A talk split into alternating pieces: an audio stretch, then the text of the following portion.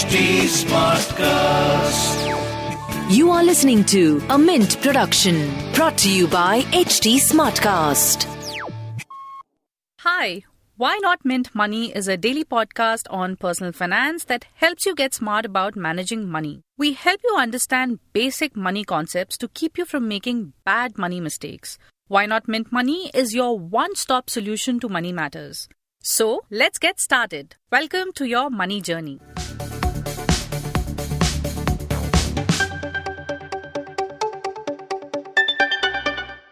Everyone, and welcome to Why Not Mint Money. I have with me uh, one of India's big influencers in the personal finance space, Anushka Rathod.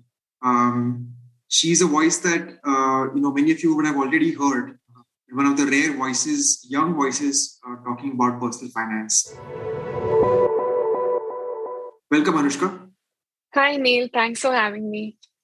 So, Anushka, if you could tell us a bit about your journey, what got you into this subject, and you know, what did you study before this? What did you do, etc. Right. So I've been a student of finance, and uh, I started my journey back in 2016 when I started learning about the stock market, started investing, and I was going through how a normal person goes uh, after school. They get a job, they go for their masters, and 2020 uh, March, when the lockdown happened, that is when I was supposed to go for my master's to the US. Uh, but then the lockdown happened, and my CFA exam got postponed, my master's got postponed, and um, I had a lot of time on my hand. So that is when I started creating content. I initially started with making business stories. Uh, but then a lot of people were asking me a lot of basic questions uh, relating to personal finance and investing. So then I think I incorporated those topics as well. So that's how I started and got into this. Right. And then did you continue, get a chance to continue CFA further? Yes, I am still a CFA student. And uh, once COVID becomes a little better, I will still be going for my master's. Oh, right. So um, I guess people will will they end up missing your content then once you take up education full time, or, or would you do both side by side? I'll definitely do both side by side. Right. Um, so Anushka, um, you know, one of the uh, platforms where people um, have taken to personal finance content in a big way is Instagram. Um, what kind of questions do you normally get? Like you said that people were asking a lot of basic things when you were doing business stories. So, what kind of um, questions were they? So, I think uh, when I started making content, that was the time when the uh, stock market bull run also started. And it was uh, also the same time when a lot of these uh, newer fintech platforms started marketing the importance of uh, investing and they, these were new platforms so people didn't know how to navigate them. People sort of knew that you're supposed to save and invest but how do you invest? Where do you invest? Which platforms do you use? Uh, how do you figure out your taxes? So there are very basic questions as to how does one budget? How does one start an sip which mutual fund should one choose? What what is one's risk profile like? So they didn't exactly ask the questions in the technical words that i just said but the questions that they had as to how do they handle their money and how do they take advantage of the uh, or, not advantage but they'd seen their friends make a lot of money. So sort of even you know getting a little uh, fear of missing out. So even they wanted to be a part of that. So they, how do we get started there? So a lot of these questions started coming up and one by one as i started answering i saw people had follow-up questions and that is how um, things progressed. Right. And now um, we've almost finished two full years of that stock market boom. It saw um, a huge, huge rise in first time investors. Um, have you seen a similar shift in the mood now or the kind of questions you get now? I think uh, for a lot of first time investors, they actually came in in you know one of the peaks, which was mid 2021 or so, and then beginning to mid 2021 is when all of them made their first investment. They saw like you know little returns on what they had invested in, and they didn't see a big correction. Even with the recent correction it's not been very massive but it's been a root shock you could say to a lot of them because they've never seen their money go negative to a, such an extent. So i do feel that recently with the type of questions i'm getting people have got this flavor that the stock market is not always going to rise. And probably here they are taking um, a better they're doing risk management a little better. So they won't go and blindly invest in uh, any random cryptocurrency or any random penny stock. So that definitely i feel um, that one change that i feel that people now understand that you can even lose money here and it's not that you know not that easy to make money in the stock market and you should be sort of happy with a 14 15% return and not look at 40 50% returns uh, which they might have seen in the last one one and a half year with some of the uh, portfolios. Right. So let's take up cryptocurrency. Um, you know the subject has been very much in the public eye for quite some time now with the phenomenal rise of cryptos in 2020 um, now of course they've corrected quite a bit uh, and lately uh, you know just yesterday the budget uh, introduced a 30% tax on crypto profits, uh, along with a whole other bunch of rules uh, such as TDS. So, what you know, what do you say to people when when they ask you about crypto? Should I invest in crypto or not? What answer do you give? I don't really would never ask someone to invest in anything. I would always give them information as to these cryptocurrencies are there and based and this is the risk profile one should this is the risk that one is taking while investing and then according to your profile decide if you want to invest in that or not because at the end of the day uh, investing in anything is a personal decision and according to one person's risk profile so even if you see the content that i put out it's majorly discussing about different use cases of cryptocurrencies, discussing the technology behind cryptocurrencies. I would never tell my audience that these are the top five cryptos, go and buy them. So, whenever one comes to me and asks Anushka, which cryptocurrency should I buy? I always tell them I have videos on what are the different types of cryptocurrencies, how does blockchain technology work, what are stable coins, how do what are DeFi protocols, how to do yield farming. These are all very basic level beginner questions. Go watch them and then decide for yourself. Right. So one uh, interesting question that we normally ask, um, you know, the, the, big fund managers and uh, even the insurers that we interact with is how do you yourself invest? You know, what, what do you invest? Well, my portfolio is since I've worked in the mutual fund industry and as a research analyst both, I have my direct stock investments as well as uh, uh, my SIPs and mutual funds. I am also an active investor in cryptocurrencies, and recently I've been learning how to invest um, actively using my cryptocurrency. So going deeper into the DeFi space.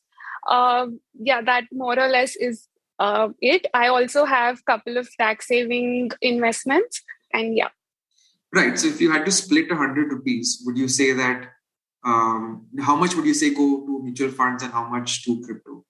Oh, um, I would say I have a relatively larger allocation to cryptocurrencies than what a normal person should have, like a normal retail investor. I think about 30% is uh, in, in in crypto in either direct coins or in or it is staked or it is with uh, platforms which uh, do the yield farming and staking for me.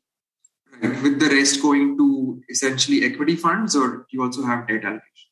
I do have debt allocation in mutual funds. I don't have direct any debt instruments.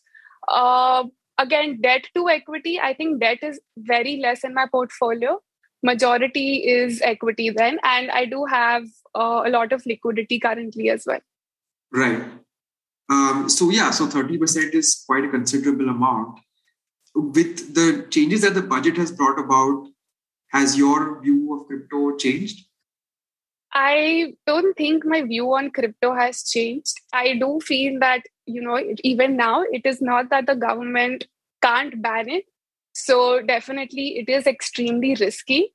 but uh, I am still bullish about cryptocurrencies in the way that I do don't look at it only as a trading uh, instrument. I look at it as the new internet and new technology and invest accordingly.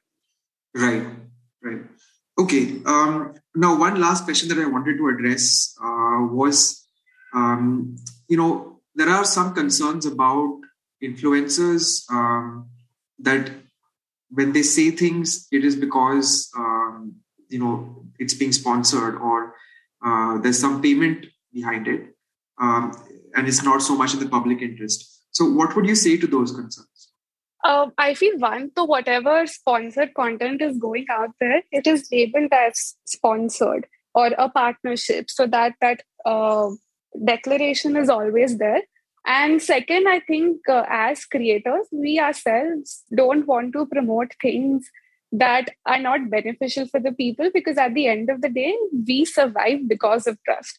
So there are essentially, I would say, three kind of products here in the finance field. The first one is products which are relatively safe, say budget apps or an investment app, which there's no harm in uh, promoting or people using. These are very safe generic apps. And there are products like uh, credit cards, which uh, sort of lie in the gray area because uh, if you utilize them properly, you do have a lot of good use cases out of them. You get rewards, cashbacks, but um, if you don't use it very well, you might even fall into a debt trap. So again, then there are these buy now, pay later apps which which give you three months interest free uh, period. So that is good for liquidity management, but again, you should not you know go overboard or spend beyond your means. So these are products in the gray area. And then there are products which are essentially completely in the black, like random crypto coins or certain NFOs or particular schemes that people come to promote. So the black ones are always, always been said no to from our end. The gray areas is something where we very carefully articulate the positives, the negatives, and tell people the use cases of how do you use them, as well as warning them about the potential uh, risk or the negative impact that those products can have. And the white area products i feel uh, they are very safe and they don't have uh, any negatives as such.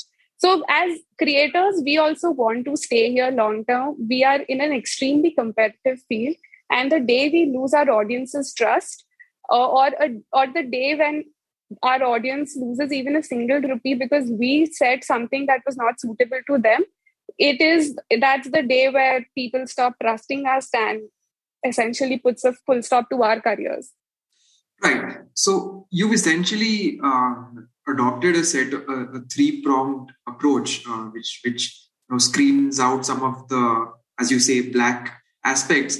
But just to take a sort of wider uh, view of the influencer community i just wanted to understand as far as i know there is no legal obligation to disclose if something is sponsored or not, right? So there would be possibly some influencers who might not be doing it in the wider community. I think the thing with finance products is that uh, if a lot of the brands themselves want proper disclosures because they have a lot of compliances and regulations that they have to comply with. So I have seen uh, recently, especially, a lot of the brands themselves don't want us to have proper disclosures and proper uh, uh, disclaimers when we are making the sponsored content for them. When it comes to certain creators who might not disclose, I feel uh, as and when a creator matures, they do get the awareness that it is important to follow proper disclosures and be transparent with their audience. So if someone's just beginning and they're not quite aware of how the community works or they, they're just generally uh, not very well aware of the scenario and the disclosures that must be the only time where they're not doing proper disclosures. Otherwise as a community we do proper disclosures and we all only promote products which we either ourselves use or would have used if in a certain situation. Indeed, fair enough. Um, finally, Anushka, um, so as you said, you intend to you know do your masters and continue uh, to uh, create personal finance content side by side. But any sort of long-term future plans that you want to get into this career or that? Yeah, definitely. I feel even if I don't make content for myself, video marketing is not going anywhere. And I seem to enjoy making uh, or breaking down complex topics into simpler parts for the audience. So even if not for myself, for other brands, this is something that I will definitely keep doing, be a part of video marketing. So, yeah. Excellent. Great. So, thank you very much for joining us. Uh, and we look forward to lots of interesting content from you. Thanks a lot, Neil. Thanks a lot for having me.